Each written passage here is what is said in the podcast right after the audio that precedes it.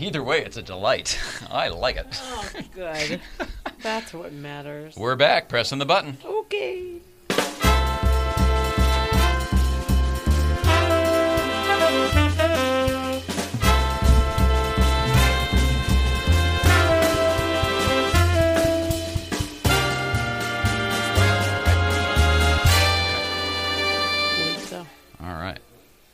Well, they're watching something. That's good. Full house. Hello, Mrs. Ryan. Hello, hello. Welcome back. Welcome back. Yeah. Is there? that's, that's all right. welcome back. Welcome back. Hello, everybody. Today is Tuesday, April 2nd, 2019. We are back. My name is Jay Ryan. This is Nicole Ryan. We are the Ryans. And our guest today is automotive designer and R Gruppe founder, Freeman Thomas. He's playing some music in the other room right now, so he's definitely bored with what we're doing, but he'll be in here in just a few minutes. Um, actually, it's kind of funny how that whole thing came together. His daughter, Monique, is here as well, and she's a comedian. It's very funny how. Uh, how our worlds both seem to yeah overlap and and, and weave. Uh, but anyway, we are back, Mrs. Ryan, and it has been a bit. We were down for a week. How Yeah. You, how you how you doing? It feels good to me. How do you feel? Uh, I feel fine. Then the heat wave showed up, and all my work went out the window. But I got it Well, back. We had a meeting out in Westlake yesterday, which was uh, beautiful because we love going out there. But it also it was about 60 when we left here, and it was about 92 when we got there. um, so that definitely played some Woo! havoc with your uh, your systems. Yes, and So I was, believe we- it, was great while we were there, but we came back and you jelly legged the moment we got out of the car and just Oh, whoops down to bed. it's like when you know you you're close to home and you have to go to the bathroom. You're like, so that's kind of just exactly how what you mean, systems are. It for me, all all my systems. It's just like, oh, we're almost home. Stop walking. Yeah, I think we've all been there in the example that you just gave. So that that's probably a pretty good illustration. Okie doke. Well, that's where Well I'm at. Well, we have been very busy while we've been gone, Mrs. Ryan. Uh, should we talk about what we've been up to? Yes. All right, do it. Well, this is when my brain stops working. You're almost home. Your brain That's all right. working. We uh, we took a hiatus week so that we could work on business development stuff for the show. Uh, try to figure out what some opportunities are for us, what some possibilities are for the existing show we have here. Uh, and it turns out there are a lot, and we're very excited about that. There are so much that we're taking more meetings and stuff. Um, it's it's a it's a good thing. It's a good time. There's not too much we can say. Surprise, um, but uh, it feels very good that everyone we're meeting with is very into what we're doing. yeah, Is that fair to say? And that Yeah. everybody wants in. totally. I'm like wicked excited because this is not always. It's not. This is hard. Everything we're doing is hard, and it's it's been hard for a long time, and it feels like it's starting to pay off, and it's just kind of a crazy time that I'm not sure my mind has wrapped Yeah. that wrapped it. Well, do you know what I'm saying? Where it's it hasn't caught up. I'm still. do. This is so. We're doing. We're working so hard, and blah blah blah, and it's kind of like. Yeah, but the payoff you've been wanting and, and working towards is like uh, Yeah. approaching rapidly. Should you maybe start to enjoy it? yes. Take a I'm at. breath. Well, with that, the take a breath, Mrs. Ryan, allow me to show everybody what we've been up to during hiatus. Okay. Roll it, Hal.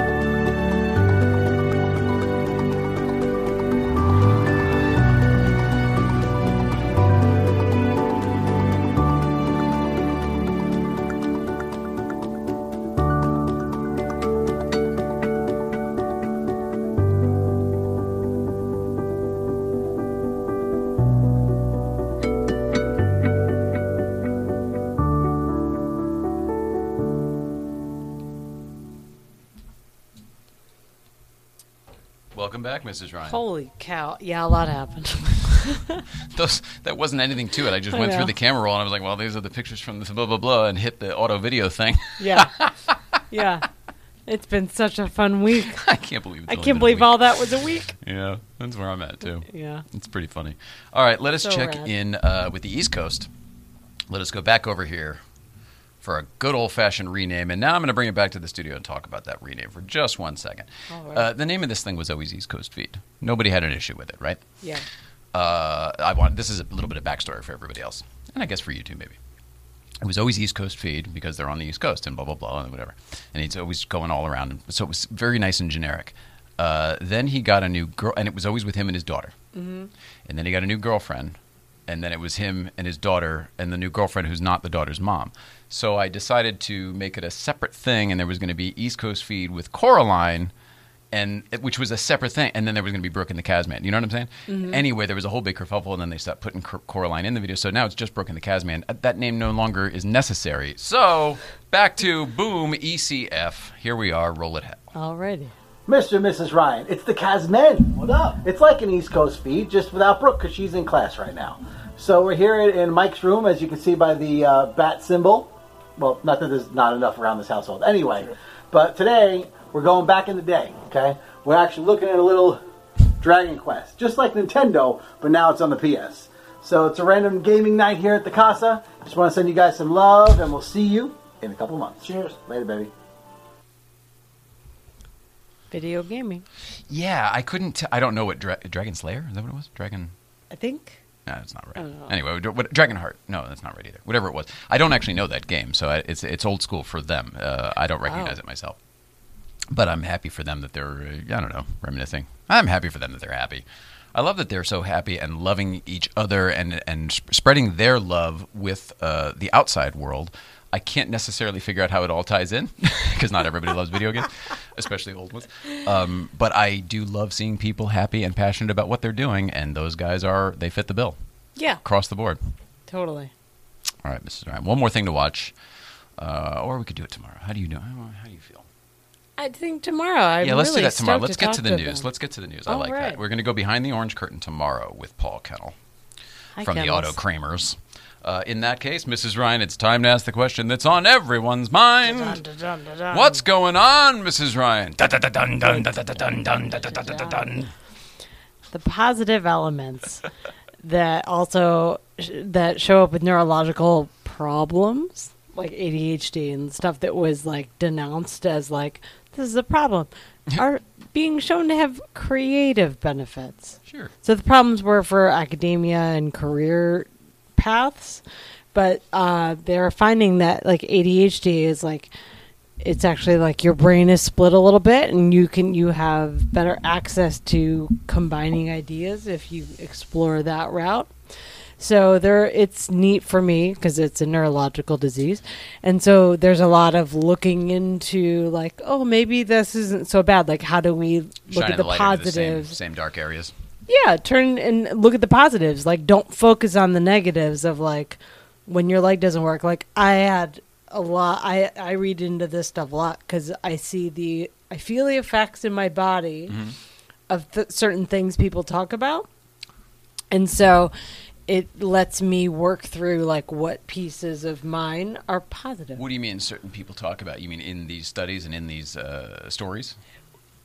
In that and just around like people there's a lot of judgment about kids with this and people with that Oh, and well, it's like yeah, everyone thinks they know everything. That's my biggest problem. Uh, of the course. truth is nobody knows anything, especially the things you think you know.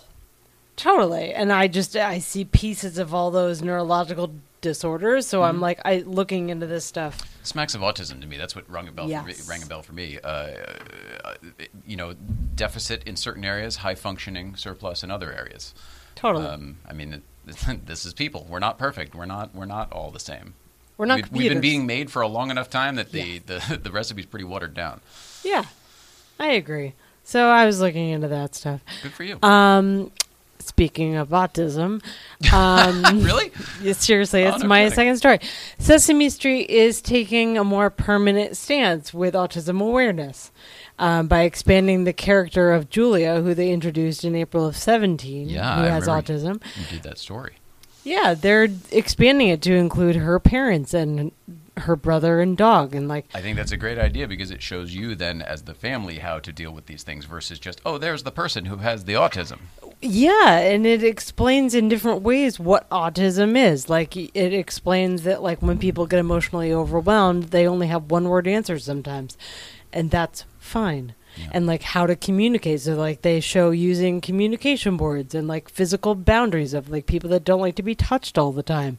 Doesn't mean they never like to be touched, but not always. And like how to read those signals. And so showing them without telling It's a big thing what you're talking about right now because there's there's it's in the news right now, of course, because of uh, well a lot of reasons, but you know, hugging and things like that. There are certain people who don't like to be hugged because of certain reasons, of course, but then there are certain people that have neurological or biological issues where they just can't be touched. I mean, like it really will put them into a red alert. Mm-hmm. So it's important that, that, that I'm glad I'm glad you're pointing that out. It's not as simple as just like eh, don't touch me, you're a boy or something like that. It's it has really very little. To do so many layers and like this and showing the family and like the dog explores it um Oh my gosh! Of course, that's right.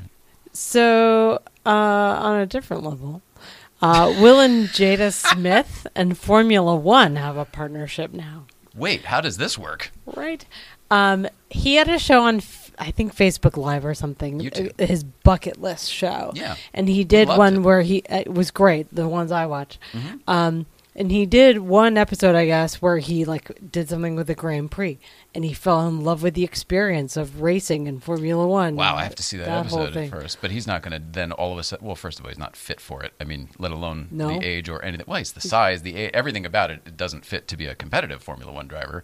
Yeah. You know, just picking it up yesterday. Uh, but if he's just into it somehow, I mean, uh, in the old days they used to have the. Uh, this is timely right now. The Toyota Grand Prix, Toyota. Fucking what do they call it? The Toyota Grand Prix of Long Beach, I think, is what it ended up being. But it used to be the old Long Beach Grand Prix. Uh, they would have the Toyota Celebrity Race every year. So that's the type of thing I would. Oh my gosh, get him in a car for that, absolutely. well this sounds Actually, a little competing in Formula One, I don't know about that. This Buying is- a team, I could see. this sounds like more of him exploring the passion that he has for Formula One. There's going to be a lot of celebrity things and pre-taped Gotcha. stunts and that kind of stuff. So it's kind of like little mini movies that he's doing. Here's a guy who, uh, in my opinion, defines excellence. I mean, he's Mm-hmm. been working at the top of his game for I don't know how many decades. Uh, if there is somebody who could get involved with Formula One, it's for sure him. Yeah. Not just financially. I mean, he's he's he's uh, he's achieved so much. Yeah, they're a force, and like so, them to bring awareness to the sport, I think, is rad. It's a unique sport, like it's stuff that we do with the best of the best, cars sure. and like racing, and like it's a totally different mentality. So I love that they're teaming up with Formula One to do stuff. Cool. bring eyeballs to the That's awesome. And then lastly, Ooh. this made me laugh and like really get sweet um, in a nerd way. For 35 years, Garfield phones and pieces of phones Oh, have been watching washing up on friends, French beaches. It's, yeah, specific area. Yeah, and for some And they reason, didn't know they didn't know, didn't know why. no one could figure it out. But do you remember the Garfield phones? It's shaped like the cat, and the back you the back is the phone. Basically, you pick, a, yeah, Mhm. I think I I, the eyes one. went up and down. I think depending on if it was ringing or something. Or Totally, yeah, I forgot about that. It, it- yeah, I, But these have been that. literally washing up in the sand on a beach for years. And they, is the gist of it that there was a container sunk, fell off a ship years ago or something? There and was a it's been leaking? storm, and a shipping container ended up in a cave, and it's been But from in the 80s or the 70s, or Yes. something, like a long time ago when these were made. Yeah, like and just it just went missing, and then like all these parts have been showing up, and everyone's like, I wonder why the Garfield phones are showing up on these beaches, and they didn't explore it really for 30 years, but now they found the answer. So that's the answer. Enjoy your phones. Oh, that's it. And that that's what's going on. and that's been what's going on, Mrs. Wright.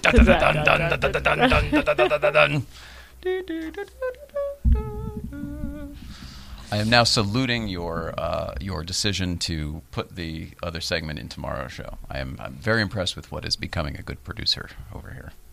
Good stuff. Are you excited? Are you enjoying this process? And especially now that we're having meetings talking about the future of this process. Uh, yeah, it's it's really it sounds so crazy, but it's configuring my brain in the right way to like function properly. It's so cool and it's fun. That sounds good to me. thing. That's awesome. All right, Mrs. Ryan, let's take a quick break and get Freeman Thomas in here. He's going to be sitting in that chair right there. We're going to talk about the cars he's designed. We're going to talk about the R Gruppe. We're going to talk about Porsche. We're going to probably talk about comedy a little bit too, since Monique's here. Um, but we're going to take a quick break before that. When we come back, Freeman Thomas sitting right there. More to come.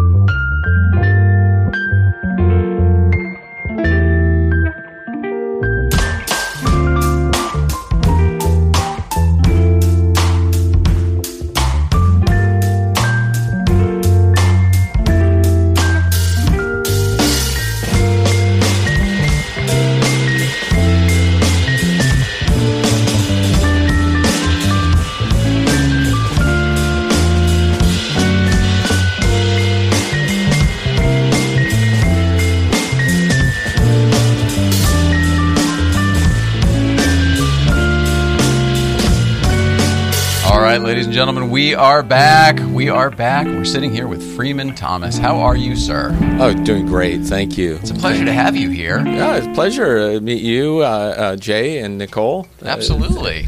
Well, yeah. thanks for coming to our home. I mean, people know we do this from our home, so It's amazing. I, I mean, it's really amazing. It doesn't look like a home. It looks like a studio. Thank you so much. We obviously Yeah. put some effort into it for that reason. But Yeah. uh, it's very cool. I take the compliment even more so from a guy like you because of what you do for a living and what you've accomplished.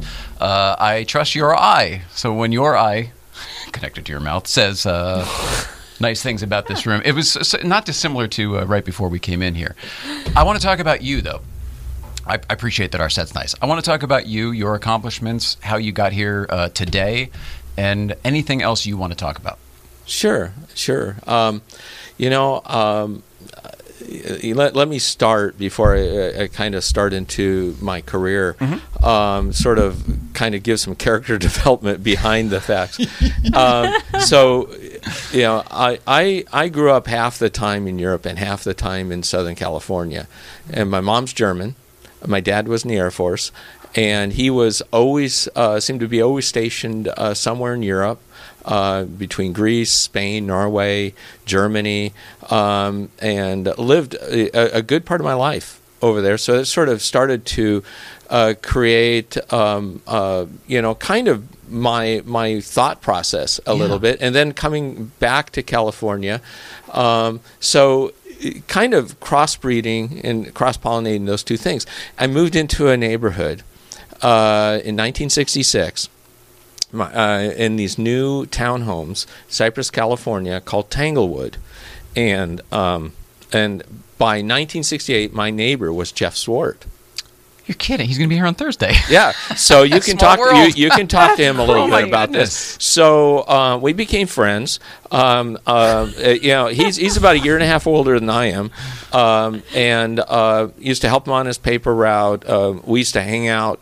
Um, you know, his dad. Uh, you know, kind of got me interested in Porsches uh, because our neighborhood was kind of like a quintessential Southern California neighborhood where everybody's garage alleyways, uh, everybody had their garages open.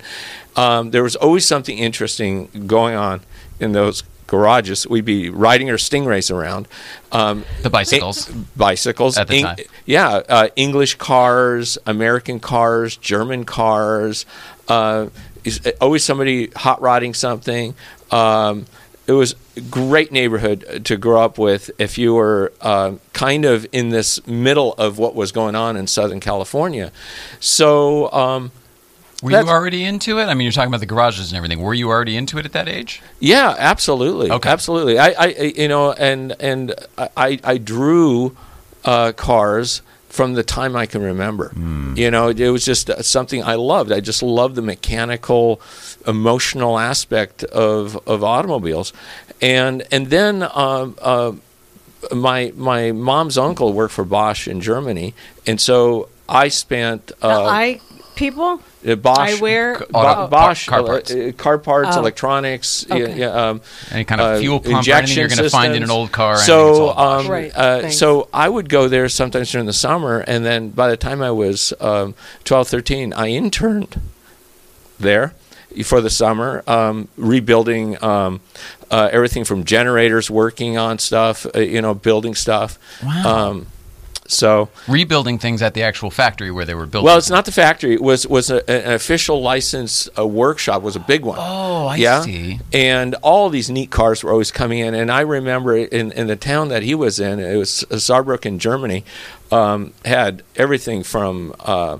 uh, Matras, uh, early Mercedes, um, Capris, you know, uh, RSs, uh, stuff like that coming in, you know, early 911s. Um, uh, all kinds of cool stuff, and so you know, as a young kid, you're, this stuff is just sort of coming into your head Stimulation, yeah. big time. Yeah. Then, um, uh, and then when I uh, uh, turned 18, I joined the Air Force. Oh. So, so I your dad's footsteps, or well, it's because I really, uh, you know, I was hungry to go back to Europe, and and uh, we weren't rich, so uh, so it was one of those things where, um, you know, I wasn't really ready for for college yet. Um, I really wanted to travel, so ended up being stationed at, at a base called RAF Upper Heyford, uh, outside of Oxford in England okay? Which is really close. It's funny because when when I look talk to Patrick Long about uh, that how they chose RAF Bicester, I used to fly gliders off of RAF Bliss, uh, Bicester in like 1977. Good grief! Yeah, so um, That's so cool. It's the same spot. yeah. Uh, It's So, so it, it, you know, so and, and I, I had a, um, uh, my transportation was I had um, a CB400F uh, w- uh, Honda, which was uh, you know my dream, you know, first real cafe bike from Honda. uh, Outside of the CB77 black, Okay. black uh, uh, thing, and uh, and anyway, sort of moving forward, um, and, and ended up getting a right-hand drive Beetle, a '62 Ooh, and um, driving to London, dri- you know, driving everywhere. I bet. And um, going to Autofarm, going to all of those places in the 70s, going to Silverstone, driving the track. Um, so, you know, so uh, real gearhead. Um, got out of the Air Force, um, and um, uh, start. You know, I studied German, and um, I found out. Uh, you know, in a haphazard way through a magazine about Art Center College of Design, and and I, I, I never knew you could get an, a, a degree for designing cars. You know, I, I thought you had to be uh, uh, a rocket scientist or something like that. And so um, uh, I went up there, and it was just my eyes just popped out. So I Where um, was that? that's in Pasadena. So This just to kind of give you the world, to, right? wor- yeah, give you the Ah. world of design schools. There's really only a handful. Um, there's there's art centers, probably one of the most famous. Uh, most of the automotive designers um, that I know of came out of Art Center Mm-hmm. or the Royal College of Art or Center uh, uh, uh, uh, Creative Studies in Detroit or the Pforzheim School uh, in Germany. Okay. Those are really, and there's others. There's others. But those of are the main epicenters of. Well, it, it's it's just that they created through different reasons. Um, uh, you know, with the right people coming in, the right. Uh, you know, we were talking about Saarinen a little bit earlier. The you know, TWA terminal, yeah. yeah. I mean, he he's right from Detroit. You know, Of course. Bloomfield, Bloomfield, and right? so much of the GM plant and everything. right, right. Yeah. So so. Saren it- is it- from Detroit. Yeah, Mhm. and, he's, Yeah. and and he, I didn't he- know he- that. I so went much to of our UM. famous, so much of our favorite uh, furniture and stuff. Has, yeah, yeah, has Eames, Michigan, yeah, Charles. Eames, uh, all of that. All of Herman so, Miller's so Michigan. what I did know though is is that I had a talent and a passion for industrial design, uh, especially on, on the transportation automotive side, and um, got into Art Center. Um, How uh, did you get into Art Center? well, uh, the way I got in was I, I, I took a night class because I didn't have a portfolio. right. And so I took a night class, um, built up a portfolio, uh, and and I got and I got accepted after that. Really? Yeah, and uh, and Did you combine your your night studies with uh, work and drawings that you had done and been doing throughout your life? Or no, it was all new I- I- I- because I really wanted to make sure that uh, you know they were, they were looking for um, you know your thought process, your creative process, and so forth. And so how the melon works, right? Yeah, yeah, just how you think and and how how you can communicate it, and then um, then I, I got accepted, um, uh, and then uh, I, I'm in this class with about 15 other uh, you know design students from all over the world. Um, and I'm thinking, what am I doing here? You know, and and you have everybody in there that, that later on you, you come to know, uh, and the people that have been there in the past, and you really kind of hits you that you know, and it gets competitive. It gets really competitive, and so by the third semester, I'm on scholarship. Wow. So- Kudos.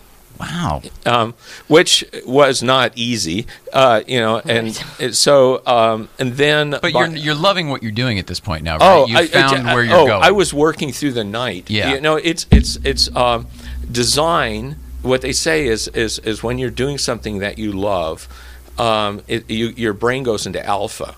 You know, and and alpha is the same as sleep.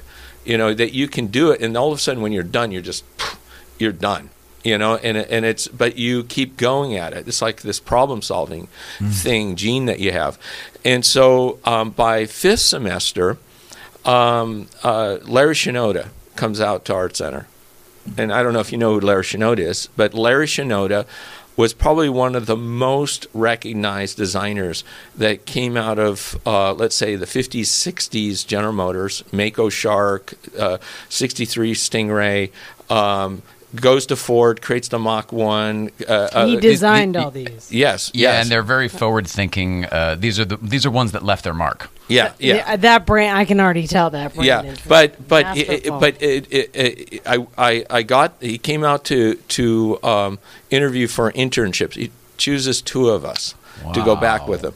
So To go to Detroit. w- to yeah, work. it, it actually was Indiana. Wow. And uh, so uh, we um, I was one of them, and then um, worked with him all summer. Um, and he, he did a lot of work for Penske. He's doing a lot of stuff. Knew everybody. Took us to an Indy race. Knew everybody there. You know. And um, and then um, at the end of the summer, I ended up working for him for an extra couple weeks privately, and um, and then he asked me, you know, hey kid, where, where do you want to work when you graduate? What capacity were you? Were you like an apprentice or just an No, just- assistant? just or an intern. Okay, just just an just intern. staying on longer than your. Uh, yeah, Okay. yeah, and I, and I actually uh, stayed at his house, you know, where his, uh, you know, This is kind of why I was getting. It sounds almost more of an assistant apprenticeship Yeah. under him. So so anyways, um, uh, uh, you know, he asked me, "Hey kid, where, where do you want to work when you graduate?" And I said, "Oh, I really want to work at Porsche."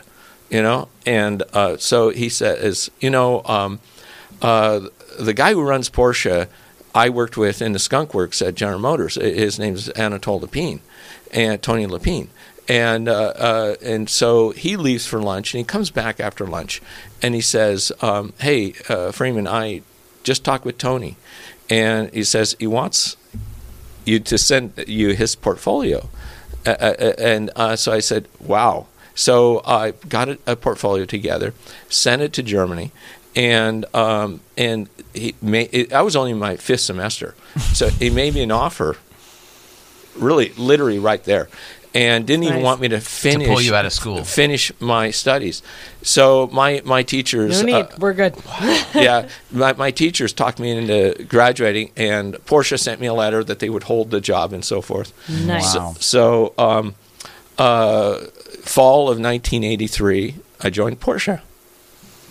Wow, Yeah. dream come true. Wow. Dream come true in, in in a design capacity. Yeah, as a designer. Wow. And um, so I got in, uh, you know, got in there, um, uh, uh, came into the studios, uh, got into Weissach. Um, it was like amazing, amazing. Um, I ended up uh, uh, working uh, for a lot of there. There were it was set up at that time. It had um, uh, three chiefs and Tony Lapine, and uh, the three chiefs were um, Arnold Dossel, Ginger. Ginger, uh, just to give you a background, uh, uh, so I worked for him, designed the nine, uh, nine um, let me think, uh, go back a second. Um, uh, not uh, uh, 936. He designed the body of the 936, all the graphics for the 936, designed the Safari car graphics. No kidding. Yeah. Um, was in, in charge of all the interiors, color materials, all of that. Um, so everything going on at that time, interior wise, was going on under him. So we had the the 959 had just started. Uh, got involved in that. Uh, you know, developing. I developed the center tunnel on the back seat, uh, color The pattern. tunnel because of the all-wheel drive at that point. Yeah, and also the way it developed into the back seat. So that was my design. Oh, right. all, all of that. Art. Okay. And So uh, you took over that part. Like that was your you. s- I had to see work. what you I, made and- in cars. Yeah, and then and then started working on and then for the um, uh, the Frankfurt show, they wanted me to design the show stand. So uh, so I, I designed the show stand and I designed the cutaway and I designed the, the stand that it was behind and I, and all of that. And then I was shifted over to Dick Soderberg's studio. And Dick's studio, Dick designed um, uh, let me think 9083, the body of 9083. He did um, Is that what Jeff Zwart has? Number eleven is no, that- no, no. that's- That's, that's a Targa Florio car, the one with the the uh, I thought that Gulf Blue with the 908, okay. arrows. He has a 906. Oh, I see. Okay. So 9083 is is really oh, short. Yeah, yeah, yeah. Uh, uh, Pete, they have one at the PECLA, right? Yeah, Is that yeah, right? Okay. yeah. And and uh, um, cars that Vic Elford drove at Targa Florio and uh, Brian Redman, and um, so Dick designed that. That was his first car that he designed at Porsche, and, and and Dick was amazing. Dick was kind of the guy that worked really close with uh, Singer. Uh, developing all of the aerodynamics, he did 935. Uh, continued on, was in charge of 959. Continued to working on 959 under Dick, um, and then um, What year did the 959 come out? Uh, I mean, it- to the public. 19 well to the public it was 1983 was a group b study at, at frankfurt and then from that it became 959 and the 959 was uh, the first production models came out in 1986 87 Okay, mid 80s. That's about what I was remembering. Yeah. Okay. and i remember uh, my desk uh, in his studio, we had the prototype 959 uh, Helmut Bott sitting right in front of my desk, it, coming in from the snow. So it had snow dripping Oh my off it gosh. you know but that is awesome. yeah, and the it- it- prototype was just driven. yeah, and Dick Right. Dick also did the psychedelic 917. I don't know what the psychedelic 917 is. Uh, it's the from 1970. Uh, it's the one with purple and green and all the psychedelic. I, I mean, I'm envisioning what a psychedelic is in my own life, Yeah, but I don't yeah. think I've ever seen so. So, um, but uh, and Tony Lapine was amazing. I mean, the guy was um, it was Russian American.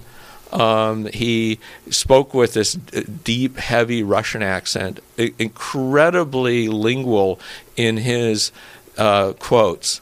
You know, i i you know, he would say things like, um, "You know, Freeman, um, uh, you know, in Germany, you know what they say is that walls make good neighbors."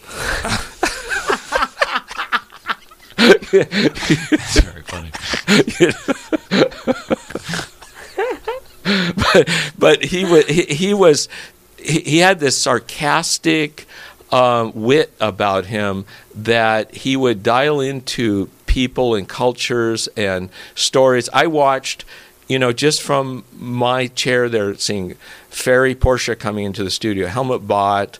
Um, everybody that that you know Hans Mezger, all of those guys, um, and uh, so uh, kind of moving the story forward. Sure. Uh, um, I left. We I I got married uh, to my wife Renee, uh, that's here. Hi, Renee. Uh, and uh, Renee's no bullshit, she said. She yeah, said, she I'm is. no bullshit. So, um, and then after a while, we decided to go back to California, and, and I opened up my own studio. Uh, this was at the end of 1987, and and um, After only a few years at Porsche and around. yeah, but then Porsche uh, they shifted to from Harm Lagaay, uh, I mean to Tony Lapine to Harm Lagaay, and uh, so um, long story short, Harm guy flew out to California, talked me back into coming back to Porsche. From your own shop. Yeah. You're opening up your own shop. That's a Yeah. big deal. Hmm, Yeah, That's, that's a, so, that's a tough sell. So, you've just so, decided to leave that um, world. So I spent my time between Weissach and Southern California, and um, and which was a perfect scenario, and I did that for about another until about um, uh, into 1990, and and at the about the middle of 1990, um, a guy named Jay Mays uh, called me, and um, and I was happened to be home in California. I don't know if you know who Jay Mays is, but Name sounds familiar. okay. So Jay, um, uh, Jay at that time was uh, running a studio at Audi, and later he became global head of design for Ford Motor Company, including Aston Martin. Oh, my goodness. That's why I know you his name. All, all, all the companies, you know, Jaguar, amazing, amazing guy. Um, so he calls me up and uh, tried to talk me into uh, going to this new venture where Audi was opening up a studio in Southern California. And so I turned him down three times. And because I loved this kind of new role I had at Porsche, Sure. which which I had a bit of autonomy. Um, I had California, I had Germany, and it, it, it really worked out well. It's And- nice that they came to get you, too. Yeah. I mean, that's a nice position to be Oh, that was awesome. Yeah. it was awesome. And uh, so, um, long story short, uh, we decided uh, that uh, needed health insurance, needed a couple other things. You bet. Renee was was was pregnant with Monique, Oh, my goodness. and and so we decided, okay, this this idea of the Audi studio in Southern California, Simi Valley, was Wow. pretty cool. So so anyways, I um, uh, you know I I decided to accept it, and then I, I remember going up to Harm Guy and telling him, you know, guys, you know, I have to tell you that I'm going to go over to to Audi, and they were amazing about it. Matter of fact, even allowed me back in for their group shots. Whoa. Yeah. Wow. So this is around 90? This is ni- end of 1990. So I'm It's trying a- to think of uh, just the the world at that point. What's going on in the uh, uh, let's see, the 964 is what they're making. Well, well, no, right? no. I, I, if I go back uh, to the first stint, all right. So uh, we were doing 964 Mm-hmm. at the same time, and then we shifted over to a car which I worked on was 965. Oh, I've heard about that car. It was, it was go ahead. Yeah, 965 was was really going to be the productionization of, of the 959. It was looked looked from the uh, rear fender forward identical to a 993. down to the headlight. So I, I worked on that was 1985. We we did that car. Wow. Then. So if you put that 10 car next to a before. 993, you'd be hard pressed, and, except it had a 959 tail on it. Interesting. Okay, and then and, and it With was the clamshell and everything? yeah. Oh, It- wow. it- and it was uh, it had um, uh, it, it had twin turbo. It was all the stuff that 959. It was water air. Okay, like the 959. Yeah, Okay. yeah. So it was water air, and um, and then um, and then we uh, uh, coming back. When I came back, uh, there's other projects working on. Uh, 993 uh, had started up. Uh, uh, Tony Hatter was working on on 993. Am I wrong to assume that the 993 turbo is? I always assume that the 993 turbo basically was the production model 959. I mean, they're so it was similar it was in my it, mind. It, it, it was afterwards because it, a refined version, I guess. Yeah, it was really where um, they they had pushed all of their learnings and, and knowledge from the 959 finally into production. Now the 964, what a lot of people don't know about the 964 is that it's an 80% new car. oh, but- really? but yeah. From the G bodies. Yeah, it, it, it has the it has basically the 993 chassis except for the rear suspension. Right. Yeah, it, it, and it's all basically just ready to go for the multi-link. Um, the the So 964, they had gotten away from the torsion bars, but they hadn't gone multi-link it, it- yet. it- yeah, it hadn't gone multi-link yet, Okay. but it it's um, it has um, let's see, it has it has the front suspension. It has the the rear suspension is a modified version, not a torsion bar. It's coils. Um, because they they couldn't put the torsion bars through because of the all-wheel drive system, right? Yeah, A- sure. a- And, You got a uh, tunnel now, of right? course. So so, but uh, the front fenders were new. Everything, the whole body, the interior was the old interior, but um, but it basically a new structure. Yeah. Um, didn't sell well uh, because it just looked like the old car. And then 993 came along, and you know, just everybody wanted we all it. fell in love with it. That's the yeah. Yeah, got same me. pri- same price, and so of course everybody wants a 964 now. I know it's so crazy. but I, a couple years ago, the 993. I remember when the 993 came out. It was a big deal that they had it priced at 59 grand and Yeah, change, whatever. yeah. It was under 50, under 60 grand for bare bones car, but you could get a 911 for under 60 grand.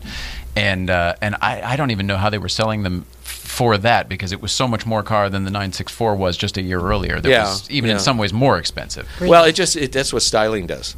You, you know, Yeah, be- because so. a fender's a fender, a headlight's a headlight. You- Right. You, know, it, it just uh, Doesn't change the drive. and it doesn't change the cost.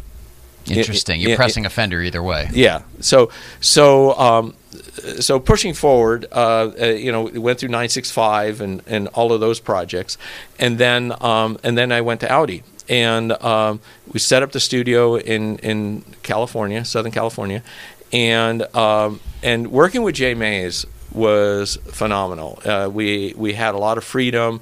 Uh, we were working directly for uh, Hartmut Warkuss and Piech because Piech, Piech was running uh, Audi at that time, and um, so we had a lot of support. Um, This is this. We're still in 19 late, 1990s. th- this this is ninety one now. Okay, Nine- so I, I I have a tremendous history with Audis. It's all my mother drove. Okay. uh, so I have I remember what the the models were. So what are you working on when you go to Audi? Because the 90s and the hundreds are out at this yeah, point. we we in the beginning we just started working Pre on- A4. Yeah, we started working on A four. Oh, Yeah, we started working on A four. that changed the game for them. But, that but brought we did we did a couple things. Uh, uh, Jay and I was basically uh, uh, assistant chief designer. He was chief designer. So we collaborated really kind of uh, like a band. Uh, the other third third link that we had, we had a guy named Craig Durfee, and Craig designed the Viper. Oh wow! So that was so, huge. so we had so we had Jay, Craig, and myself. At And- Audi. At That was the I- I- team in this there? in this studio. Cool. And it was when the awesome. Viper came out, by the way, it was a real life cartoon. It, none of it made. It was just looking at it in person Yeah. was absolutely almost a religious experience when it first came out. It was nuts. So, so we started working on a lot of concept work. What, where to take Audi, what to do with it, and uh, we we started early studies on crossovers and and uh, uh, you know sport utilities and things like that, but not in the normal sense. For me, it always has to have a very unique uh, philosophy and a story behind it. The design of what you're making. Yes, Right? Why yes. is it? Why is it? However, you're making yeah. it. So um, I created a vehicle uh, that was only done internally. Um, I, I, I studied what was going on with Hummer, looked at Quattro, looked at Rally, um, and I, I created a vehicle called uh, Alpensieger uh, Quattro. Alpensieger means mountain winner Quattro. Sounds And- like what became the all road. yeah, but this was much more like you could drop it out of a helicopter. I mean, it was amazing. It was like a, a, Sounds a, a. Lamborghini LM2, you know, by Audi. Wow. Y- You, know, just something real, like a piece of product design that. it- and- and- Showstopper? yeah, it was amazing. Great proportions, uh, stance, um, capability. Um, Did you, actually build it? You make one? we, we did the full size model. I went to Germany to finish it, and but at that time we also did a second version, which was uh, we we we did basically the Q series. You know, uh, we we worked on that. That seemed to be Became the one. the, all, the uh, SUV. yeah, like the Q7, Mm-hmm. and and so that became more of the mainstream idea that sort of said, okay, this is what the market wants, right? Interesting. And then we developed a lot of ideas, and then um, we created the, uh, the concept for the new Beetle. And by '92, we uh, we'd secretly done that um, and started the sketches. We sold the idea to Fernand Piech and No Warkuss, kidding. and then um, we presented it in '94 at the show. So we had that, and um, and then right after that, I went back to Germany uh, with Jay because Jay took over design for Audi. Uh, it became and because Warkuss became the head of the whole Volkswagen concern. Sounds like everything's switching around. yeah, switching around, and at that point, I created the Audi TT. Oh my goodness gracious! Yeah, so No so, big deal. I'll just throw that. Well, Well, this it's is of- another highly celebrated car that I basically know. the production version was the concept car almost, and it was just sitting there with the baseball leather and the whole bit. Yeah, so- and I saw this car at the auto show, and it had the old-fashioned little shift boot and the whole But, thing. but see, all, that's all all building up this uh, this philosophy and a story from, um, i- i- and it was nothing more than a little doodle I did for myself, and and I I, I had always envisioned this kind of auto union. Um, uh, machine that that projected and communicated Quattro, you know that this silver little bullet, right?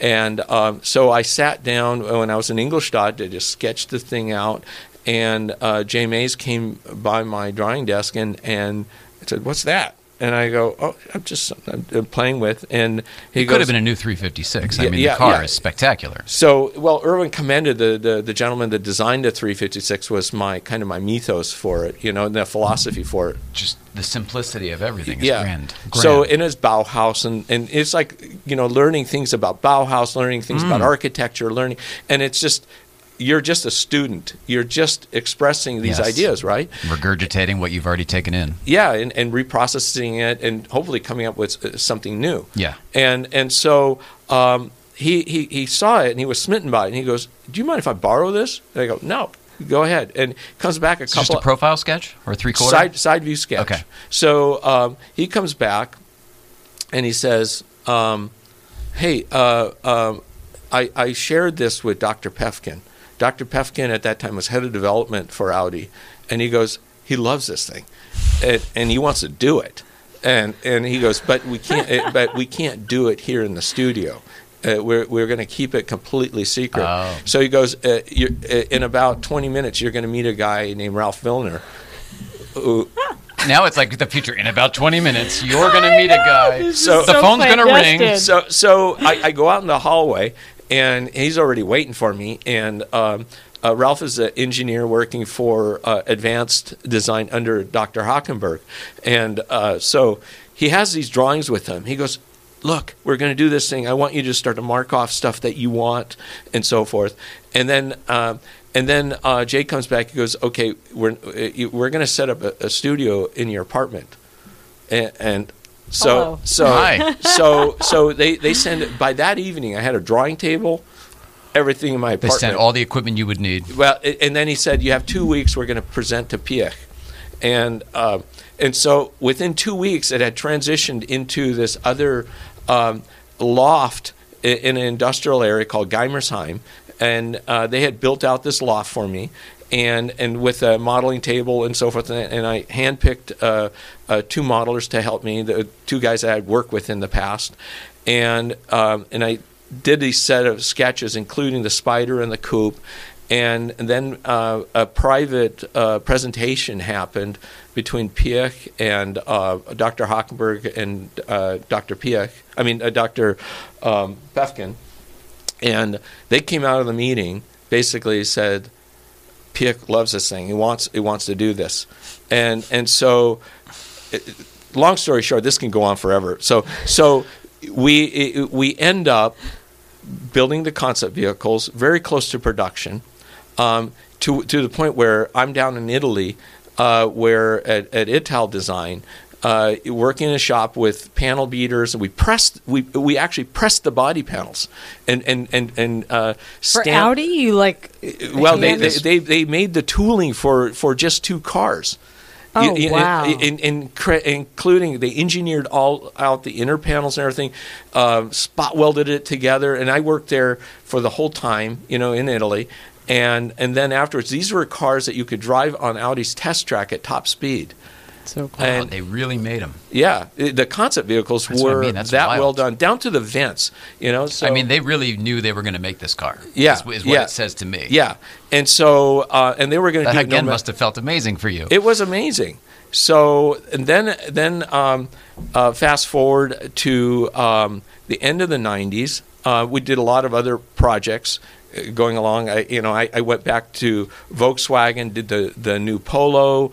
Uh, Oh, no uh, uh, created the theme work for the new Passat, the first uh, you know really, Really? good Passat.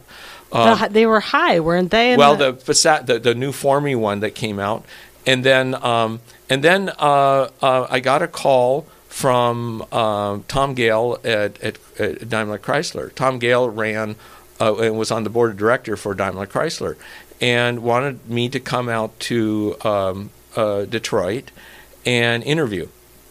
And so um, ended up going out, and they offered me uh, a VP of um, advanced design and all vehicle architecture.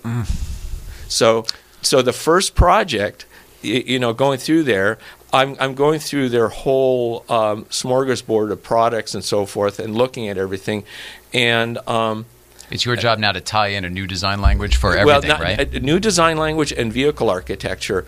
And one of the things that I was always smitten by was what I called the noble American sedan. You know, because going back to my days when uh, my dad, living in Europe, we had a '57 Buick Roadmaster. okay. I was wondering what which, you were considering a you, sedan. You can imagine a Buick Roadmaster in Europe, in Spain, and Greece, and in Germany, stuck out. Yeah. Right. It was it was like the American, but it was an it was like Steve McQueen as an American, kind of in that era. Interesting. There's a finesse to it, right? Yeah, Like- the real finesse. Okay. So uh, with the studios, we started to change the architecture around, and and um, I kept thinking, you know, the whole idea of Hemi, Hemi, Hemi, Mm. Hemi, you know, Chrysler Hemi Mm-hmm. um, sedan. Um, looking at the Ghia, Ghia Chryslers, Chryslers in the 50s had their cars designed by Ghia of Italy, and they created these most incredible designs. Hmm. And so we looked at that. Um, with the team, and, and this is like plucking stuff back and forth. There was a concept vehicle that was done a few years earlier called the Chronos, and it, which had a great front end, and it was like creating a paper doll and just saying, you know, I'm going to pluck that front end. I'm going to create this high-bodied side thing with a chopped roof. yeah. and it You became- could just do that, right? Like, yeah, and, and f- rear rear wheel drive, stance, dashed axle, all of that, Cool. uh, and that became the Chrysler 300. Wow. You know, and uh, And you brought back the proper sedan, big time. Yeah, and it, it- and it changed. It changed the attitude because we were working with Mercedes, and we could use their parts bin, Mm. and we ended up using their suspension, their gearboxes, their seat frames. Uh, the their, 300 was a great car. it's I a mean, it great, drove great car. A great car, and and it's one of those cars that you're not. Um, that, that if you it- like my friend um, uh, uh, at Stola, uh, uh, his name's Kiki Stola um, in Italy. He had the the wagon version of it. Magnum, right? Magnum, but but in Europe they sold a wagon version of the 300. oh, they did. Yeah. Oh, that's nice. And he still has it, and and uh, it's one one of those Dodge. cars that exactly the way I envisioned it. That would look fantastic in Europe and, and anywhere in America. It became noble, uh, almost like Steve McQueen and Thomas Crown affair, Hmm. right? Interesting. So so so then, um, uh, 2005, I got another call back from Jay Mays. He was now head of design for all of uh, Ford, Aston Martin, all of that. Wow. And Henrik Fisker left um, uh, Ford to start his own thing. to start the car company. So Jay yeah. calls me up and and said, "Look, I've got the perfect spot for you," and and so ended up uh, taking over uh, uh, advanced design for. Ford Motor Company and and sort of uh, had the headquarters in Irvine because they had what they call the PAG building there, and um, from that we started on. Um, the everything from uh, the new Fusion, uh, the new um, Explorer, uh, the new uh, lots of new design lines, lots of concept vehicles. Probably did about uh, at least ten concept vehicles during That's that a period. lot. Of time. Yeah, It's amazing. Yeah. Your career is it, absolutely it's, Astounding. it's so it's so much bigger than I already thought it was, and I and I already thought it was pretty big. We haven't even wrapped it up yet, but I, I want to get into some other stuff too about your interests as well. So I mean, I Sure, let's finish absolutely. up the career stuff, but also I want to figure out what you're into. I want to hear about the R group and why you decided that that was a good idea, et cetera, et cetera. Sure, Okay. sure. So, sort of on that tangent, um, late '90s, um, I have an early 9/11. Jeff Zwart, you know, where uh, uh, I, you know, I loved hot rodding it. I loved uh, getting into it. Uh, it. It had a 2.8 twin plug. Uh, What car did you have? it- What- what was it? six- it was 69 uh, Tangerine 911. Oh, beautiful. Um, very, very pure. Uh, set it up with lightweight seats and just delete options and Mm. so forth. And kind of growing up with the whole sports purpose attitude. Uh, Jeff Zwart in back in the '60s, his dad had uh, an early 901. And that car ended up getting a 911S spec engine, uh, R wheels, uh, sports seats, lowered.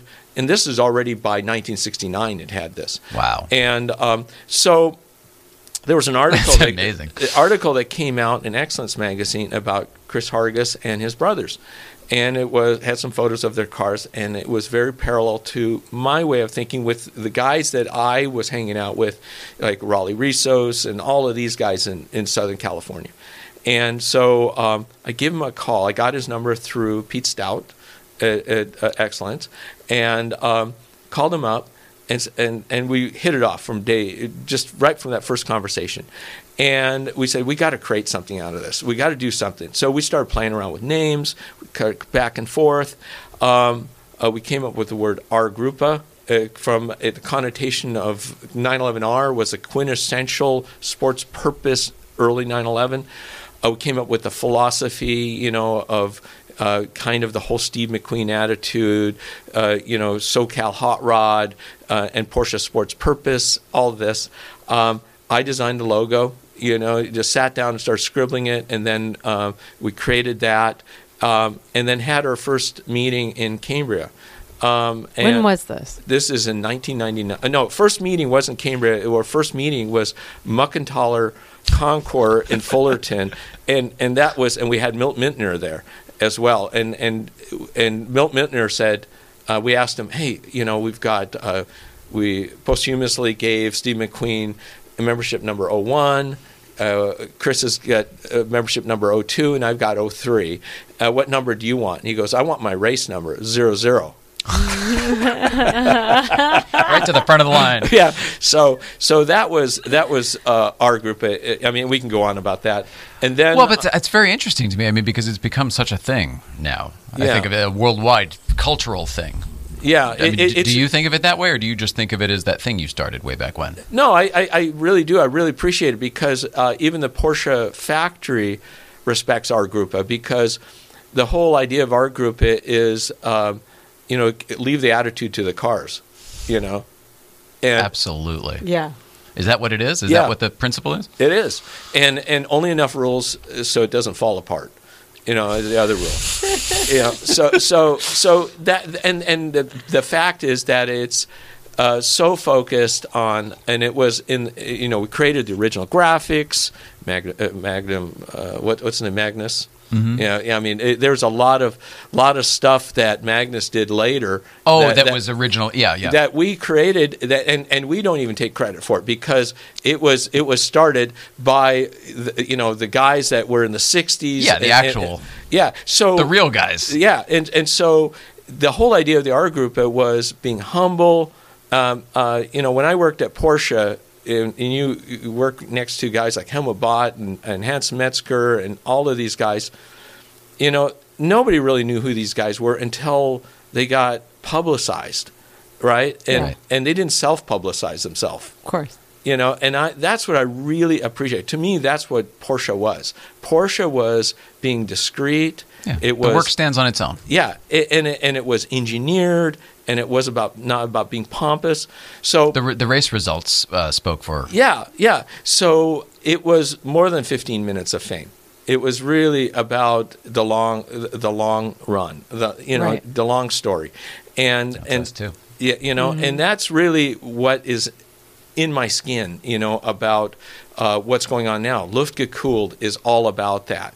You know, I think that it's being done for all the right reasons.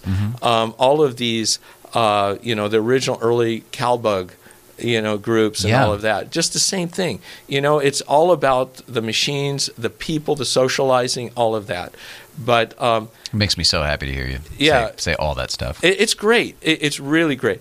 And so, um, and back in early 2000, I I got introduced to Alois Ruf, and and so we hit it off really well. From uh, you hit it off with everybody, by the way. well, it, you know, uh, You I, it, it's it's a collaboration that you have as a chemistry, and so. Um, Alois and I became really good friends. I'd go to Germany. Um, I, I'd help him out a lot behind the scenes. Uh, I developed CTR three for him.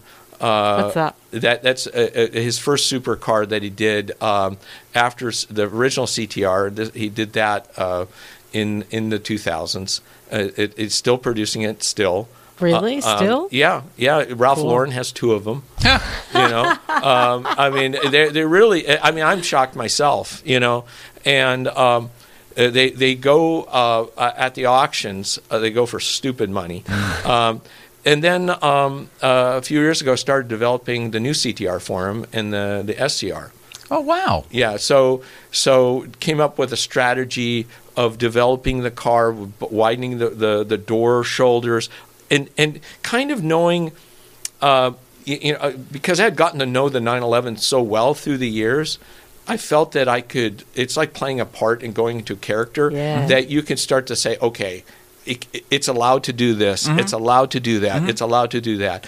And then Ruf, on the other hand, has his own unique history that's authentic and and true to himself. And so I played with both of those um, DNAs, if you will, to create that. Cool. And and now and that's why that and and they're they've um, it's doing really well. You know, I've I've driven the car. Uh, it's phenomenally fast. It's very light.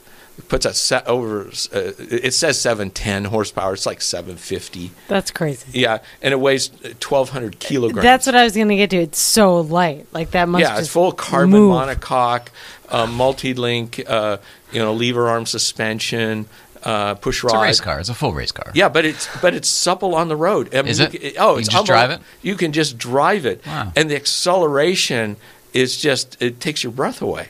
Just takes your. It's it's it's kind of like why hot rodding was created in the first place because To get that feeling. it, it's because it just wasn't good enough out of the factory. so you know, which just wasn't good enough. Had to make it. right.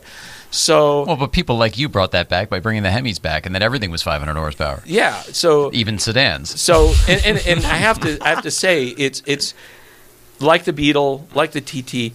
It, it's it's speaking to an audience that's there and and working with great teams. I you know I, I, I was always surrounded and always am surrounded. I love for me it's like being in a band. You know that everybody. It's like the Stones, right? You, you know that You've Yeah. made that analogy a couple times, and you've also said the chemistry, and that to me speaks to how much you celebrate the entire team. yeah, it's not it's not really about the car company or the corporation you work with. It's really about the people. The group, yeah. It's the group. Um, you know, it's like Howard Stern, right? Yeah. You know, it's.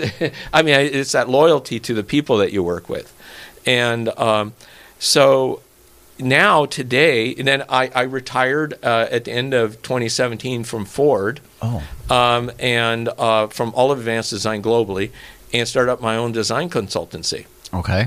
So now I Yeah, you have can work for everybody. well, now I can be brand agnostic. I can be um, Uh, for me, it's about passion brands. It's about passion, passionate people that that really have a vision to do something. And so I'm still working with Ruf.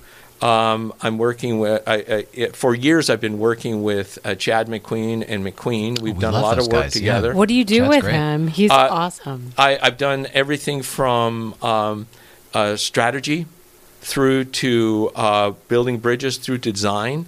Uh, we just finished um, working on a new Bullitt Mustang that is taking the new Bullitt and taking it to another level, uh, uh, and and that's kind of redoing all the key parts on, on the car. We've got some other projects. Are you the building wings. the Bullitt Mustang that Ford could have built? That kind well, of thing. it- it- the, that the sort base of thing. the base is really Yes. good. Mhm. And, Agreed. and, and Chad Chad just drove the car, and um, and he said, God, you know, it drive. It, it, and this is probably a great compliment to the, to the way this car's set up. He goes, drives like a GT3.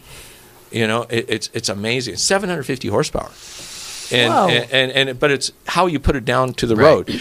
After about well, that's just it. They can do it now. Must the Mustangs are great cars now. Yeah. I couldn't Yeah. always say that, but they really are great cars now. And that that was really Jay Mays working, uh, and, and of course we developed the theme in our studio, you know, for the and really trying to push it into a much more sophisticated direction. And um, I would call that a success. Do you feel good about that? absolutely. There's a different. I feel like there's a different uh, stigma attached to, or maybe the stigma is no longer attached to Mustangs. well, it it went from uh, you know kind of. Uh, can't go around turns to all of a sudden now yeah, they're bringing them up yeah, to crest. it- it- I mean, the original, the original 65 and 66, and I would even say into 60, 67 and 68, had a much more in, international feel about it, like with the original Shelbys and so forth, and Okay. with, with what Steve McQueen did with the original I think you're nailing the reasons, though. Yeah, Yeah. and and that's what we wanted to put back into the car. So um, and now uh, we're I'm working with a, a good friend. I'm not going to uh, name uh, his name, but uh, we're creating a new studio now. Uh, and, and, Oh. and and so um, and uh, this studio will be only for passion projects and Oh, wow. and uh, it's going to be uh, we can talk about it maybe at a later date but Sure. but it's well located um, it, it it's going to be really um, a really a welcoming place for for designers artists architects um, Creatives. uh, creatives musicians um, everything you know it's going to be So all this- forms, like all mediums. yeah, it's really going to it's going to really break So down cool. the barriers of creativity, and and because we all speak the same language, Yeah. Yes. right? Yes. It's- a similar, unique language that's not the mass language. Always. well, the thing is, when you work So for when you work for corporations, um, they have a process that it's very hard for them to get out of because uh, it, it, it, it- But when you're working for an individual or you're working for yourself, um, you can be much more laser focused. I, I- it's why startups do so well, and and how you can Mm-hmm. You can make a lot of progress when there aren't too many chefs. agile, uh, fast, um, um, and and reactive. Agile agility is good. That's a Yeah. good point. Yes. Piv- just being able to pivot without having to get the board involved. Or whatever seventeen else. meetings to Yeah. decide where the period Right. goes at the well, sentence. you, you know the thing is, and that's where I come back to um, I first started working with Jay Mays uh, in the in the California studio. We had an international team there that we had all worked with in the past. We had British modelers that I'd worked with at Porsche. We had um, Swedish modeler. We had you know all i i we're, we were all together uh, in in this global studio, but we we worked like we were working out of a garage. It was so cool. There's nothing we could uh, couldn't do. And the one thing that we were passionate about, because uh, Jay and I are Americans, and so is Craig, is that we wanted to show the Germans that because I, I kind of coined the phrase for myself as being a cultural architect, hmm. and and it's like being a writer that you can write the part, you can create the, the character development, and it's like the TT. You know, a lot of people think, oh, this is the quintessential German machine, but we made it German. You know, that's that's and the you know the Chrysler 300, we made it American. Yeah. You know, it's it's about creating things that you're using your character development, your philosophies, and the only way you can do that is if you're thinking fluidly and you have a great team that you're bouncing things off of, and there's not uh corporate structure, get it out of there. Just get it get it out of I mean- creative space. Doesn't work. Uh, you, you, you're preaching to the choir. You're describing a safe space for creatives to go and create, and that is incredible. I hope that there's a membership or some way that we can be a party to it in some way, or at least come see it, because it sounds like uh, the Holy Land to me. Yeah, well, well, creativity. I, I, I would say the creative process is ninety percent mistakes, Mm-hmm. and and ninety percent of the stuff you don't want to show, Mm-hmm. and and it's only that that last little bit that you finally say, okay, this is it, and, that, and that's really about creating that safe space. Is having something that at the very end that you have something you say, okay, and and this is your gut compass tells you this is it, this is the one, this is what will work, but along the way you're asking lots of people's opinions about you know Yeah. it's like i remember um, one instance I, i'm sitting there sketching up uh, the, the concept of the beetle and i'm working on the, on the the high idea of the interior now so we finished the exterior and and i'm starting to develop the interior idea and i still remember you know going back into the 1950s that there were little rosenthal vases in there I, these are some of the. I, People I'm so love glad that. you came back to the Beetle, and you're hitting a few things I wanted to ask about. So please keep going. Yeah, so- I don't even know if you know about this. So, but I know where so you're I sat do. there and I sketched this very pure, almost Bauhaus vase with just a little little daisy popping out of it on, on the dash, and um, uh, You're telling a story in your picture, though. yeah, and people are walking by my desk going, "What the f are you doing?" I, I, I no freaking way. And Jay Mays comes by and he goes, "We're doing that." Yep. As in, I had that's that's it. I had a friend who bought a new Beetle in Mm-hmm. whatever year that was that had that vase and that flower in it. And she drove it like that for years. It helped sell the story. Yeah. Yeah, it Help tell and well, sell the well, story. The the uh, it, before PowerPoints, we we created a slide. You know, this is 1992, where we're creating a story behind the scene to sell the idea, and we created a slideshow. We we created two scale models. Identical to each other, except one was turquoise and one was yellow, and we did a couple of things. And we took it down to um, Malibu to photograph and doing this stuff, and and we came up with this this concept of this idea. The Beetle at that point was all about these these memories. Mm-hmm. Right. Yeah. Well, the Beetle hadn't been made in this country in a long time, Right. so it was at the period. The fact that the Beetle was even being talked about was nostalgic. Right. And it was it, it what was period? Sorry, j- let me interrupt. What period was the nostalgia from? I would I would say the nostalgia really started in the '60s. Yeah. The, Okay. the And- hippie and- time, hippie hippie culture. Yeah, and it all was. that. It Okay. was, and I would even go to say that before that, in the 1950s, was it was this funny car that was k- kind of okay, but everybody said, "Why did you buy that ugly car?" By Right. the 60s, it became with advertising. It, it- Yes. there was an Changes the advertising. Yeah, the DDB uh, created this advertising campaign around it that made this this funny looking machine. Beautiful and Lovable. interesting and lovable, right? It- they had ads. They made it a per- they personified it somehow it, in yeah. those ads. The, the Mad Men does a segment on it about they, they literally open the ad. They're like, "Fuck, that's good." I did a study on it in college. It's like so smart and psychologically driven, but like it is beautiful. And like I know that companies, when I was looking at cars, like in the like 16, I was whatever 96, like people tried to do that with new cars that were coming, like the neon and the but, but whatever, see, but see, tho- those were those to were invite people in. you have to you know it, I, I I like to look at the Beetle and the TT uh, in the way that there's two different ways to put equity into something. Same with the Chrysler 300. Okay. You- uh, equity are your emotions and your feelings and your memories of, of something, and and if you could build that into a song, into a, a, a, a you know a television show or a movie, and and create some familiarity but but at the same time creating something new and and that's really the challenge so with with the beetle we it was all familiar but we had to really kind of rethink uh, you know it's like drawing mickey mouse and mickey mouse are is a circle with two circle for ears and that's it well the beetle was three arches you know and and it's it's the Big one and two small ones. Yeah. yeah, and and so we created that logo, and then um, and they sort of built the story around that in a modern um, way. I mean, it was uh, I think uh, flattering to see Apple. Uh, you know, when they came out with first iMac, copied the the the Beetle commercial that With They the did? colors. With the colors. yeah, all the colors. I remember colors the and all col- I and then that. then the iMacs came out with the same thing. Oh, They fanned out. I mean, Yeah. it's I the old remember NBC that. Peacock, really. You know, Yeah, it's the same kind of thing. exactly. I didn't notice the overlay, but I So- remember so- both commercials. So you know, having the story, and we got uh, one of the um, early prototypes. So Monique, Renee, and I would drive around uh, Southern California in, in this early prototype. There are none around. Uh, We're in Westlake Village, where they, they had the zone office, and they had they had one there. So I got that car for like about a week, and and we drove it around. We drove it. I remember they were having an event at a Toyota dealer. We drove it to the Toyota dealer, and it just created havoc. I can't even remember. What is that, right?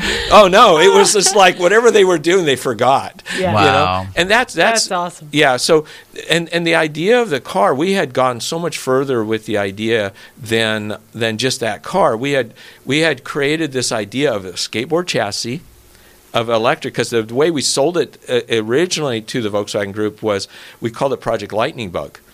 Oh, And- interesting. And and we developed it. The original concept was an all aluminum chassis frame with plastic panels that were removable on So the vehicle. cool. And so if you wanted to change your colors or mix match, yeah, or repair it, or uh, simplify it, and was would the whole Like a Saturn. manufacturing process, the whole industrial design Totally. process. Yeah.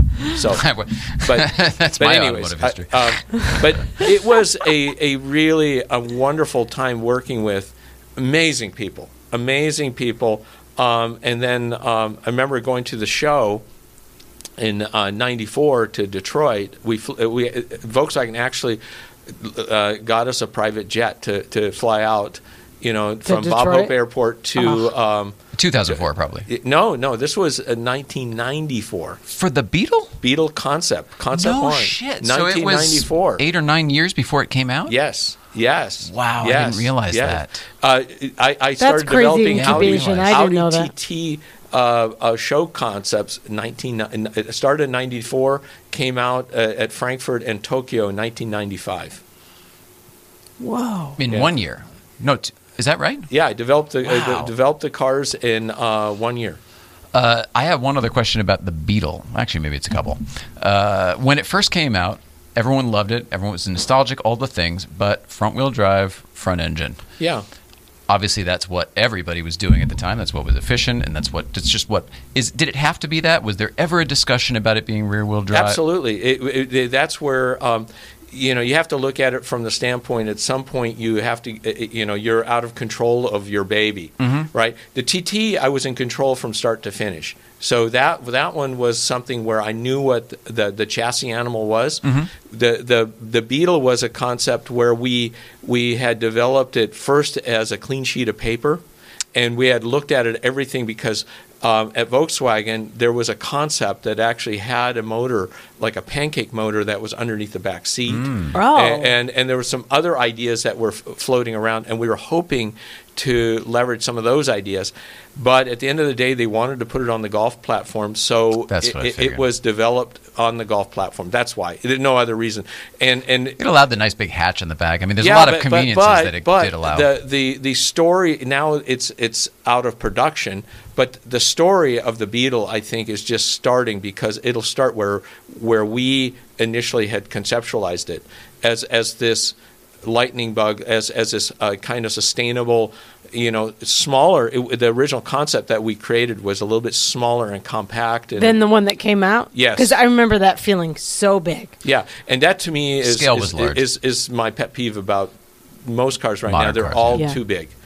Yeah. Yeah. He says that you say that all the time. I do, and I understand the arguments for safety features, and all. I, I, Yeah, I do but I mean, understand. I, I could get you into vehicle architecture and, and dispel every every Ag- reason. agree- I, I wouldn't need to take the class. I can think of Yeah, ways yeah, to do yeah, it, and then you could show me how to do it better. yeah. It's easy to give it room and It- make there's it a, bigger. you know, it, it's because a lot of companies, uh, most companies work in uh, an engineering silo system where you have the the, the people that are developing the, the, the platform chassis. Another is the drivetrain group. Another is Mm-hmm. It's all i- is compartmentalized. body group. You know, it's all compartmentized. Whereas when you are able to develop something from clean sheet of paper and you can look at all the variations from How the get go, all work together? and it, it, because everything has got a built-in layer of air or error in it, you Yeah. know, so that and everything gets now. Imagine the early 911.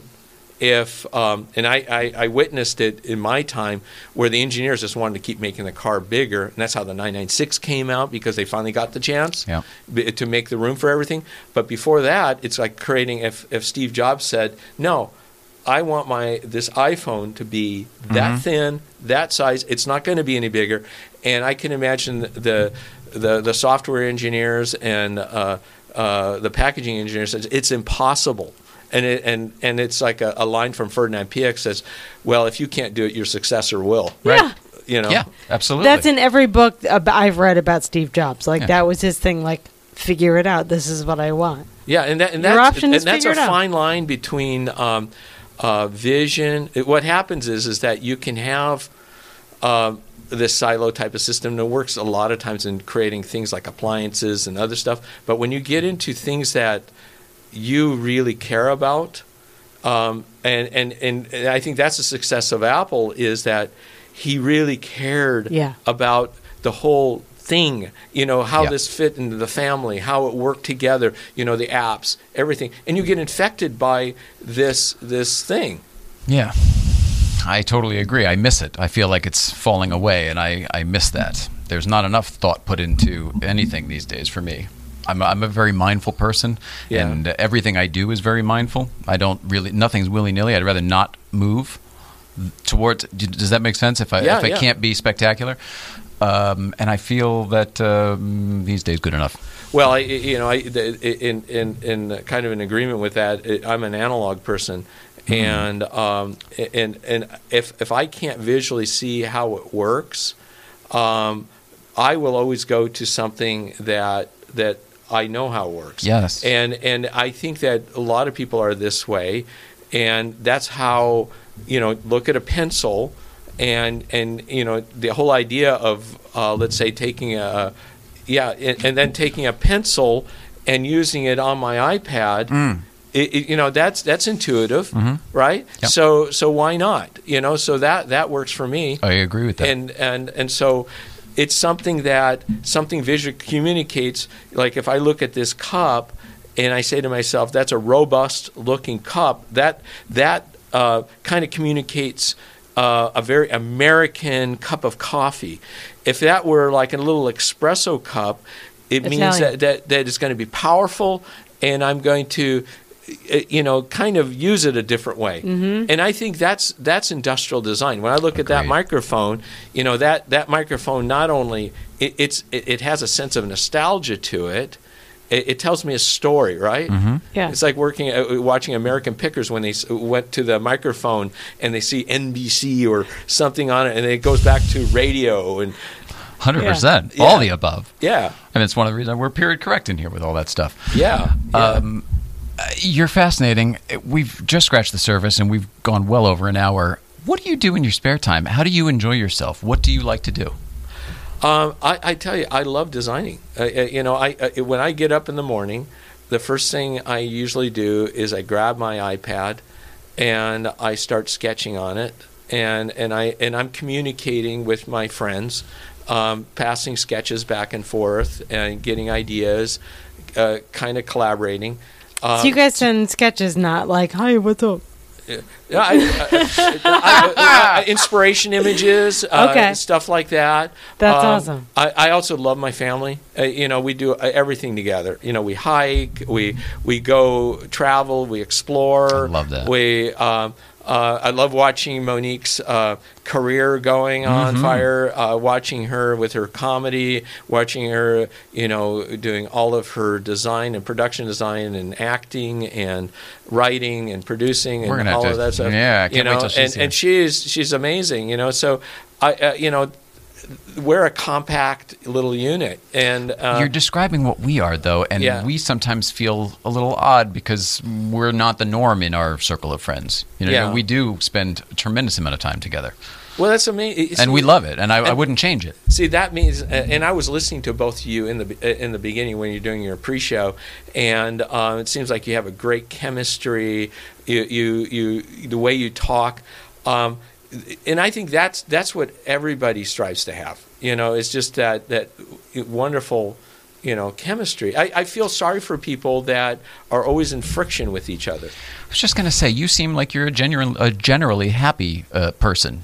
You know what I mean? Like you don't seem to have, it, you don't walk around seeing problems everywhere. No, I, I, I, I, I look at opportunities. I look at problems as uh, problem solving opportunities. I, I, you know, I think as a, as a um, as a designer or a creative, I There always look go. at something. You know, I, I see the Reese peanut butter cup. You know, I, am trying to always trying to figure out what it is. It's our group a you know, uh, uh, you know, if, if it's a name for a vehicle like TT or something, I'm, I'm always my head's always kind of percolating. You know, the whole story behind where did Yeah, TT come that's from? What's right. it mean? You know, you know, because I, uh, you know, when people see the Chrysler 300, you know, people look at stories. You know, it, it's like we'll see one on the freeway with dubs on it, and and I go, yep, that we thought of that. You know, and and and that's all part of the story. That's you so know? funny. You know, and and it's it's playing. Uh, people want to play a role. They, Yeah. Their role. y- y- Yes. You know. Um, They just want to be involved, right? well, the, I I mean, that's what life is, right? It's role playing, right? And, and it's Storytelling? it- it's storytelling. It's sharing, um, uh, and that's designers can work in anything. You know, don't give me a perfect place. Right. Gi- give me a couple of two by fours. Uh, I mean, I gotta do sawhorses. something. Yeah. You, you give me a sawhorse and a four by eight sheet. Um, and, um, and give me some walls to put some stuff up. Give me, uh, you know, hang out with some cool people. Let's make some noise. you love creating. Yeah. Yeah. You know that. You know, if if you ask me what I really would uh, enjoy doing is is just, and I love working on my cars. Mm-hmm. You know, I love. Um, uh, got some early uh, uh, air cooled Porsches. I've got What do you have? Because everyone's going to fucking Yeah. get all over me if I don't ask. all right. so, I- and, and I, I'm eclectic in a way too because uh, I start off where I have um, I, I have an early 911, 72 early 911, What color? tangerine. Oh, is it? Oh, that no, the other one was a 69. So Yeah, you're sticking with tangerine. This is side fill. Sounds pretty though. This is side fill. Uh, it has pepita cloth inside of it. Beautiful. Uh, deep sevens. Um, Oh, cool. uh, just really great car, great stance, uh, you know, uh, great sound, uh, great drive. Um, I've got a, um, a, a, a 56 Speedster I've had since the 90s. uh, it's got a Glaspar hardtop on it. Uh, Cool. um, just really pure. Uh, y- you know, kind of looks like uh, a period race car from you know the 50s. You Yeah, know, when you said the hardtop, I was picturing a yeah, racer. I mean it's a great car. That uh, car just has a great soul. It's like I, I equate it to flying a kite. You know, it's just one, Nice. one of those things that you just Fun. don't have to drive it fast. Just get out there and enjoy it. Um, I have a 914.6, uh, which I love. Uh, that thing is, it's got, I have the original motor, but in it it's a 3.2.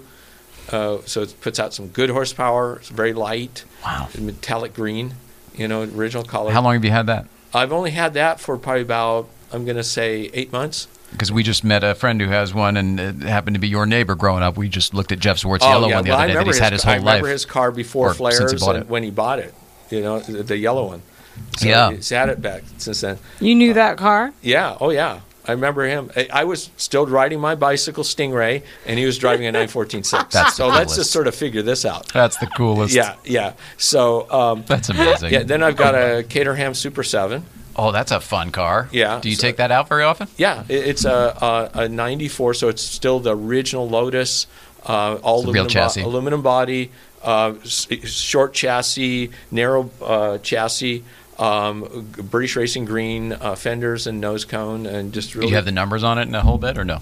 what do you mean? I oh mean, you no, no, a- no, racing no, numbers no, or just, anything. No, just, no, just no. British Racing Green with yeah, little Lotus. Yeah, yeah. and uh, then I have uh, um, uh, a Dino 246 GT coupe uh, that I've had for years, uh, Euro Euro spec, not not a Concours car, as a driver. Great. You know, We uh, love to see Dinos on the road. yeah, it's it's uh, um, uh, uh, uh, was one of my dreams growing up. Kind of watching. Um, there was a show, a British television show called The Persuaders. Uh, Okay, yeah, I'm familiar with it. Tony Curtis and and uh, Roger Moore, and um, and the Dino for me was oh, it was it was the car.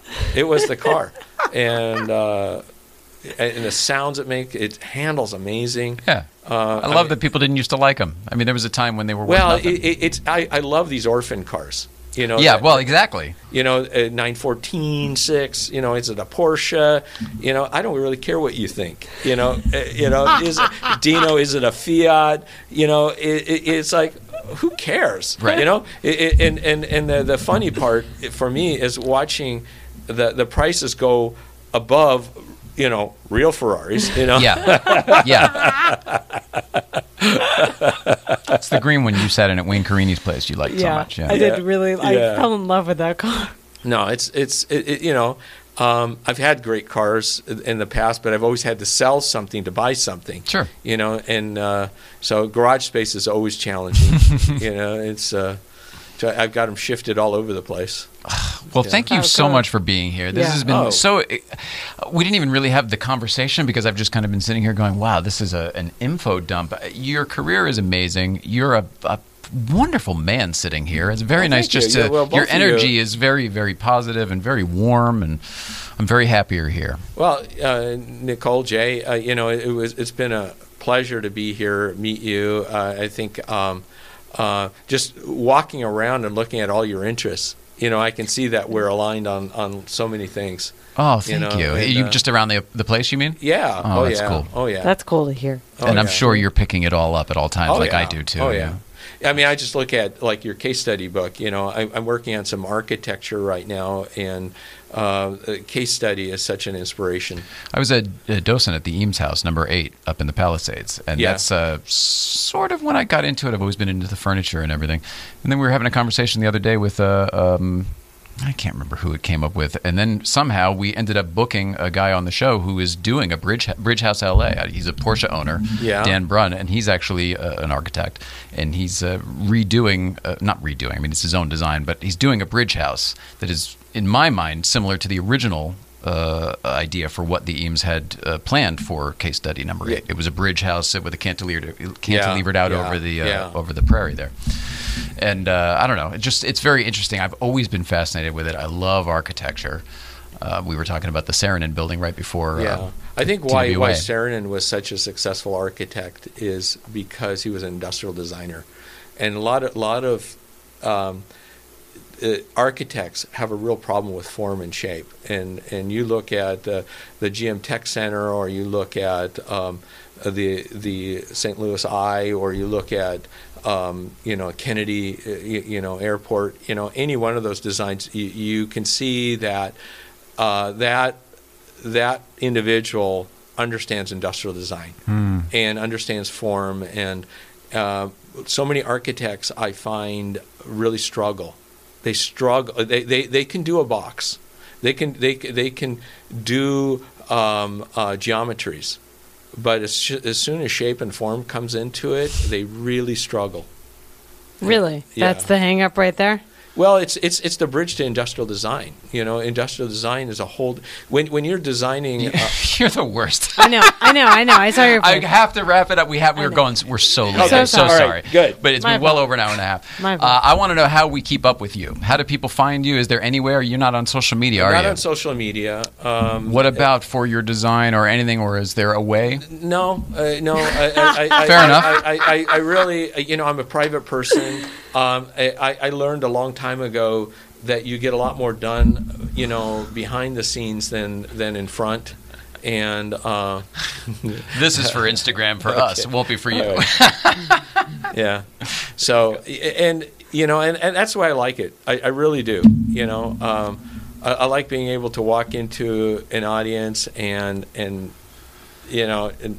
You know, some people are social media. You know, they, that's what they love. You know, that's their deal. I It's not feel that deal. you're probably better at this because you don't do this. Yeah, yeah, I, for real. I mean, it's a different world. It's a different world. It's the Matrix. You know what I mean? Yeah. yeah. Um, you're a delight. Thank you so much. I hope that we get to see each other again because there's so much more to this Well, I'm sure conversation we'll that run I in- want i- to. i- i- run into each other and um, and or come Uh, back when you- anytime you feel like it, or have something else you want to share with your projects because Great. we'd love to I'm have going to you bother here. Monique. I hope she hears me. Yeah, well, Monique is my social media right there. So when you talk to Jeff, he'll, he'll probably give you a little bit more insights. Good. But uh, Jeff is a great storyteller. And, oh, we uh, love it, man. Yeah, We just spent two and a half hours down at his place uh, on Sunday, just Yeah. just hanging out. Yeah, yeah, delight. he's amazing. He's amazing. You're amazing, also. Thank you so much, um, Freeman Thomas, for one. Uh, Mrs. Ryan, what do we have tomorrow? We have uh, I have this name, but I don't know who it is. Stephen Allen Oh, Green. the comedian. oh, he's a comedian. Okay, Yeah. and then Thursday, Jeff Zwart. So there we go. I love you very much, Mrs. Ryan. We love you very Thanks. much, Freeman. Thank you. we you. love Thanks, everybody Freeman. at home. Please love one another, and we will see you tomorrow with Stephen Allen Green. Stephen Allen Green.